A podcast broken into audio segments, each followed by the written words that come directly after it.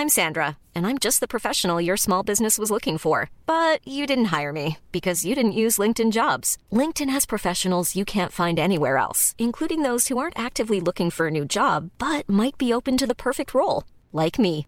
In a given month, over 70% of LinkedIn users don't visit other leading job sites. So if you're not looking on LinkedIn, you'll miss out on great candidates like Sandra. Start hiring professionals like a professional. Post your free job on linkedin.com/people today. Salut à toutes et à tous et bienvenue dans ce Morning Moon. Nous sommes le mardi 12 juillet, il est 5h30 du matin. J'espère que vous allez bien, que vous avez passé une bonne nuit. C'était bah, une, nuit, euh, une nuit un peu compliquée sur les, marchés. hein. C'est toujours un peu la même histoire. Euh, on a l'impression que voilà, ça y est, enfin, il y a un peu de jus, un peu de vigueur, notamment la semaine dernière. Et puis finalement, on échoue encore une fois. Vous allez me dire, c'est normal, on est toujours dans des tendances baissières, en tout cas sur le premier semestre. Et tant qu'il n'y a pas pour le moment de retournement psychologique, de retournement d'indications macroéconomiques qui vont dans le sens justement d'un rebond un peu plus important, bah pour le moment euh, les rebonds sont limités. Alors certes, ça baisse pas plus parce que en termes de timing, en termes de euh, pricing également, euh, de tout le, la noirceur, j'ai envie de dire un peu du tableau qu'on a d'un point de vue économique, d'inflation, etc., etc., de hausse des prix et de et de, de perspectives de récession et compagnie, et ben forcément, euh, ouais, forcément les, rebonds sont limités et voilà, d'un autre côté on price, comme je disais, euh, on price le fait que, que, que, tout ça soit déjà en fait intégré dans les cours et connu par les, par les opérateurs, par les investisseurs, par vous, par moi, par tout le monde quoi. Donc, euh, donc du coup ça nous donne des, des petits ranges, des petits plus 3, des moins 3, des plus 3, des moins 3, et puis bah on ira un petit peu plus haut si vraiment on a une bonne nouvelle, on ira un petit peu plus bas si vraiment on a une mauvaise nouvelle. Et puis voilà. quoi. Donc vous allez me dire ça peut-être. Effectivement, bah a priori c'est c'est un peu ça. C'est-à-dire qu'hier en fait on avait des indices américains qu'on finit à globalement euh, sur, le, sur le Dow Jones on a fini à moins 0,5, sur le SP500 moins 1,15% et sur le Nasdaq moins 2%. Voilà. Alors euh, attends, moins 2%, ça veut pas forcément dire qu'il y a eu un truc spécifique ou quoi que ce soit. Alors vous le savez, il y a Twitter qui a ramassé, enfin je sais pas si vous le savez, mais il y a Twitter qui a ramassé avec euh, l'action Twitter à cause de Elon Musk qui s'est dit bah finalement euh, voilà, on se met pas d'accord sur les chiffres, notamment de faux comptes, nanana, machin, etc. euh, je, je- je laisse tomber quoi. Donc je laisse tomber euh, au sens propre, au sens figuré. Du coup Twitter hier a perdu moins 11,30%. Depuis il y a eu la rumeur, enfin pas, pas la rumeur, mais l'annonce en gros de, de qu'Elon Musk allait lâcher 44 milliards pour acheter Twitter, l'action a perdu quasiment 40%. Donc, euh, donc forcément, bah, déjà, un, ça fait mal. Deux, on en avait déjà parlé à ce moment-là. Attention, il y en a qui achètent en disant c'est sûr qu'il va le faire. Pourquoi? Et beaucoup m'avaient posé la question et vous avez bien fait de le faire, puisque du coup, je partageais un petit peu à tout le monde à ce moment-là. Excusez-moi, je fais une petite parenthèse. hein. Mais euh, pourquoi euh, l'action euh, Twitter ne vaut pas exactement le prix de l'annonce de rachat par Elon Musk? Le prix de l'action est toujours un peu inférieur à l'annonce de, de- alors c'est pas une opère, hein, mais du rachat, rachat total à un prix qui est déterminé et qui visiblement tout le monde est d'accord.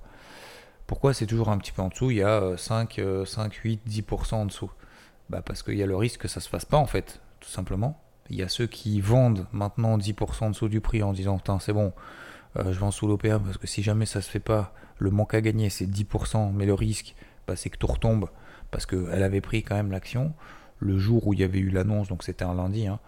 Euh, vous vous souvenez, c'était le 1er avril et ça a été annoncé dans le week-end.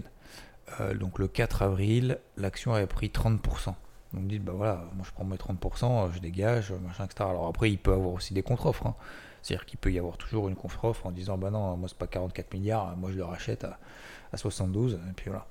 Euh, du coup, ça fait un prix, un prix d'action qui est plus cher. Bref, parenthèse fermée, donc Twitter a ramassé, a perdu 11,5%. Bien évidemment, Twitter après va, va, euh, va attaquer probablement Elon Musk euh, parce que bah ouais, il fait des un peu de, de- je vais pas dire de manipulation, mais de euh, il dénigre aussi un petit peu sur, euh, sur Twitter euh, voilà, par rapport à ce qui s'est passé, par rapport à, ce qui se passe dans la boîte, etc., etc. Les employés risquent de péter un câble. Enfin bref, ça, ça, ça va partir en sucette.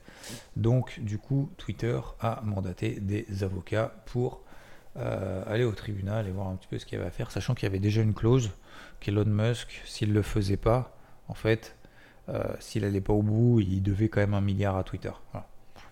Il a perdu quand même un milliard, bon il lui reste quelques ans derrière, mais il a quand même perdu un milliard au moins dans la, dans la course. Bref, sur la route.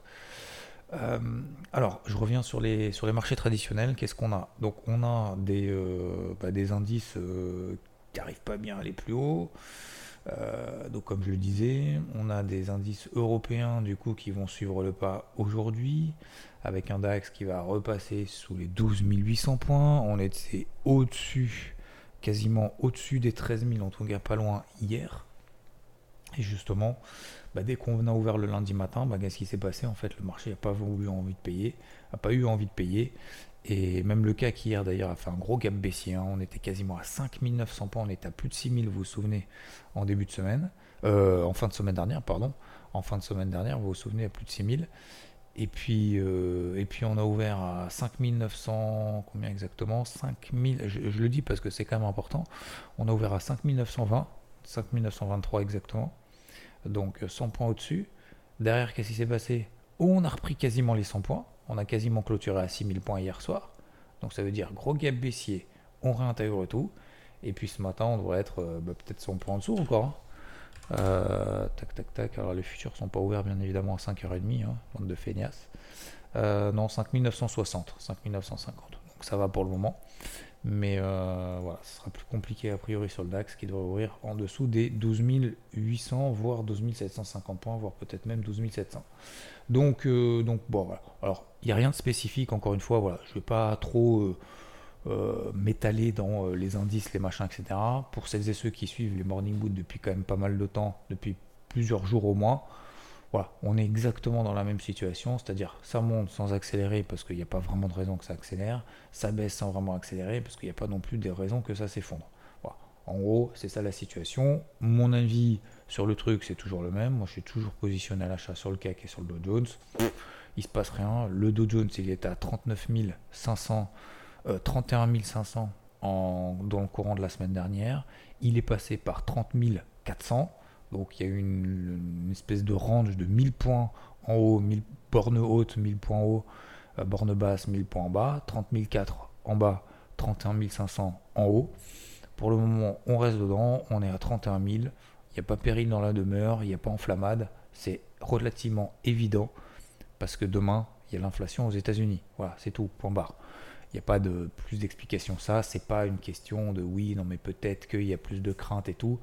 Bon, voilà, il y a Twitter qui fait ramasser peut-être un petit peu plus certains indices. Il y a également, alors c'est en train de, repartir visiblement le Covid, notamment à Shanghai. Ils sont en train de, remettre des contrôles de ouf parce qu'il y a une autre version du Covid euh, de Omicron qui est en train d'arriver, je sais pas quoi.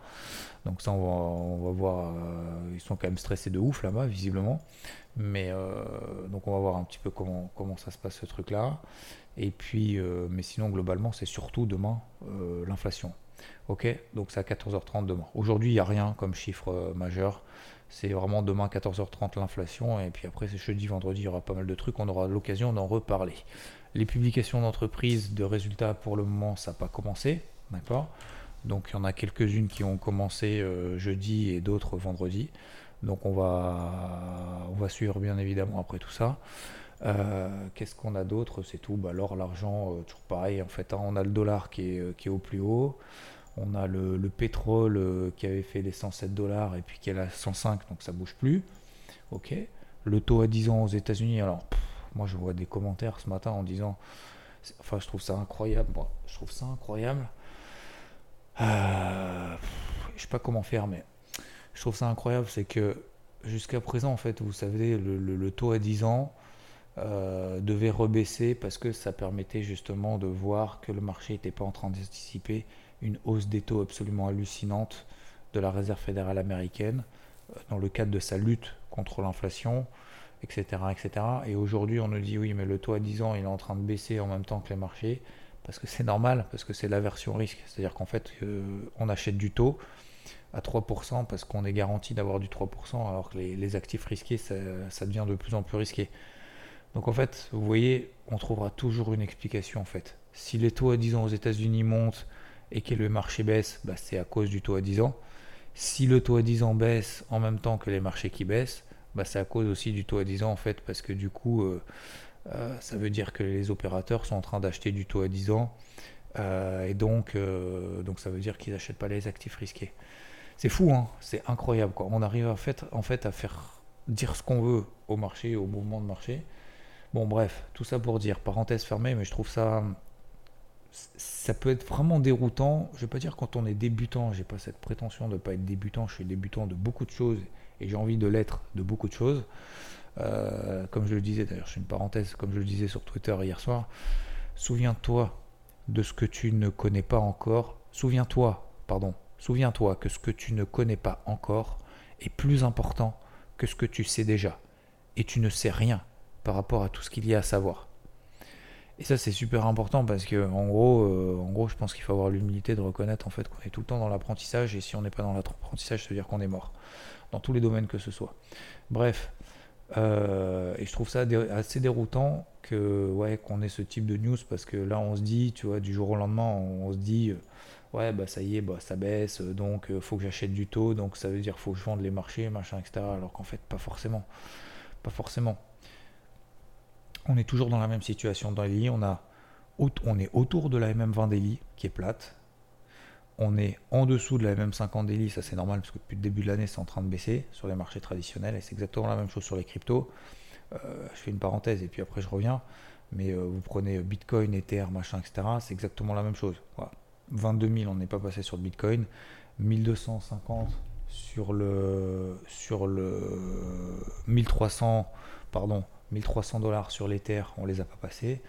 Donc il y a beaucoup de choses, euh, il y a beaucoup de choses qui manquent encore. On s'est calmé, c'est bien, mais ça suffit pas. C'est pas suffisant encore. Donc, donc voilà, je reviens à l'inflation qu'on va attendre du coup euh, mercredi. Beaucoup de stats majeurs. Les publications d'entreprise, on aura le temps de le voir. L'eurodoll qui est toujours euh, bah, mal, bien évidemment, parce qu'il y a le, dollar américain qui est toujours très très fort.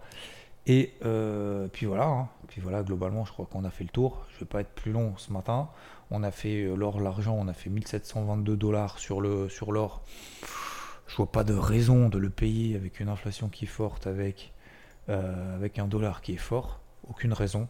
Donc, donc voilà, même si c'est une grosse zone, je sais que c'est la zone du carnet de bord pour ceux qui font partie d'IVT, 1720, 1722. C'était inespéré quand on était à 2000 sur, les, sur les cours de l'or c'est un niveau important hein, parce que c'était les plus bas de l'été euh, l'été 2021, les plus bas également de fin septembre 2021. Donc c'est quand même un, niveau qui est très très important, mais fondamentalement, il n'y a pas de raison, a pas de raison de payer de l'or, et d'autant plus si les marchés se boitent. Encore une fois, c'est pas une valeur refuge. Hein. Euh, la preuve, vous regardez l'or, euh, l'or limite a perdu plus que les marchés tradis. En tout cas, pour le moment, ça suit. Et d'autant plus si derrière on devait avoir une chute des marchés traditionnels, des actifs risqués, euh, l'or et l'argent devraient suivre. Parce que je vous rappelle que lorsqu'on a des mouvements de panique, l'or et l'argent, euh, en fait, c'est une source de cash. Donc euh, voilà, ceux qui ont payé l'or et l'argent, ils se disent bah, un, ça ne m'emporte rien, deux, ça baisse autant que les marchés tradis, je dégage pour pouvoir reprendre éventuellement des actifs risqués ou pour essayer d'ajuster mon portif. Mais ce pas des valeurs refuges quand il y a des mouvements de panique. C'est peut-être des valeurs refuges à long terme, mais pas, pas à court terme. Ok? Donc globalement, si je devais résumer, euh, c'est un lundi pour rien euh, qui n'a servi à pas grand-chose. Donc euh, pas de panique, pas d'euphorie. Ça c'est comme on l'a dit, on en a parlé déjà dimanche dans le débrief hebdo. Il y a eu un gap baissier hier, il a été comblé tout de suite par exemple sur le CAC. Et puis finalement, finalement on va rouvrir 50 points encore en dessous. Donc on a fait moins 100, plus 100 et là on va faire moins 50. Donc c'est preuve qu'on est toujours dans ce type de marché-là. Le marché se cherche, n'a pas de visibilité, attend des news, attend des infos. Il n'en a pas, donc il essaye de réagir au gré avec très très peu de volume. Il essaye de il réagit, mais pas il essaye, c'est il réagit un peu au gré des, mouvements euh, euh, intraday, j'ai envie de dire techniques, euh, qui, qui ne remettent absolument pas en cause les stratégies haussières ou les stratégies baissières des uns et des autres. Tout simplement. Je fais très court ce matin, messieurs, dames, des rendez-vous très tôt ce matin pour différentes raisons. Et hum, je vous souhaite une très très belle journée.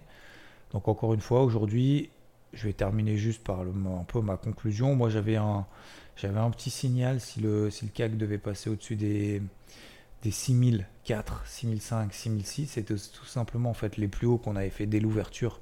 Euh, enfin, c'est pas dès l'ouverture, pardon, oui, c'est entre 9h, euh, entre 9h et 10h pour faire simple, entre 9h et 11h plus précisément.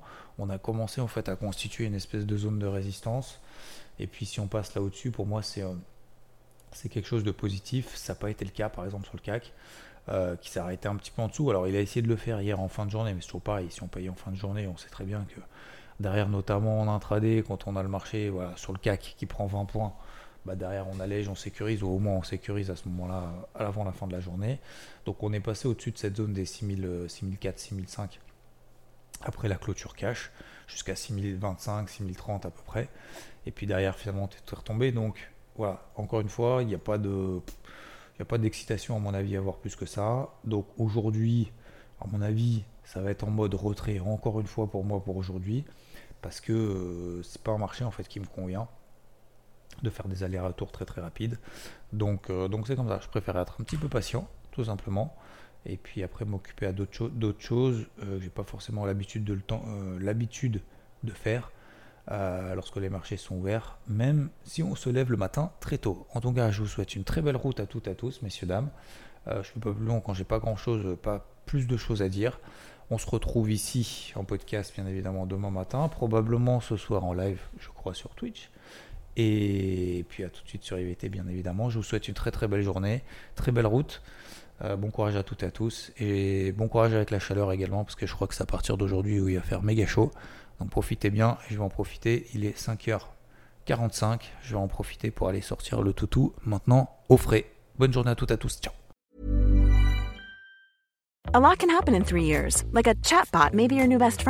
But what won't change? Needing health insurance. United Healthcare Tri Term Medical Plans, underwritten by Golden Rule Insurance Company, offer flexible, budget friendly coverage that lasts nearly three years in some states. Learn more at uh1.com.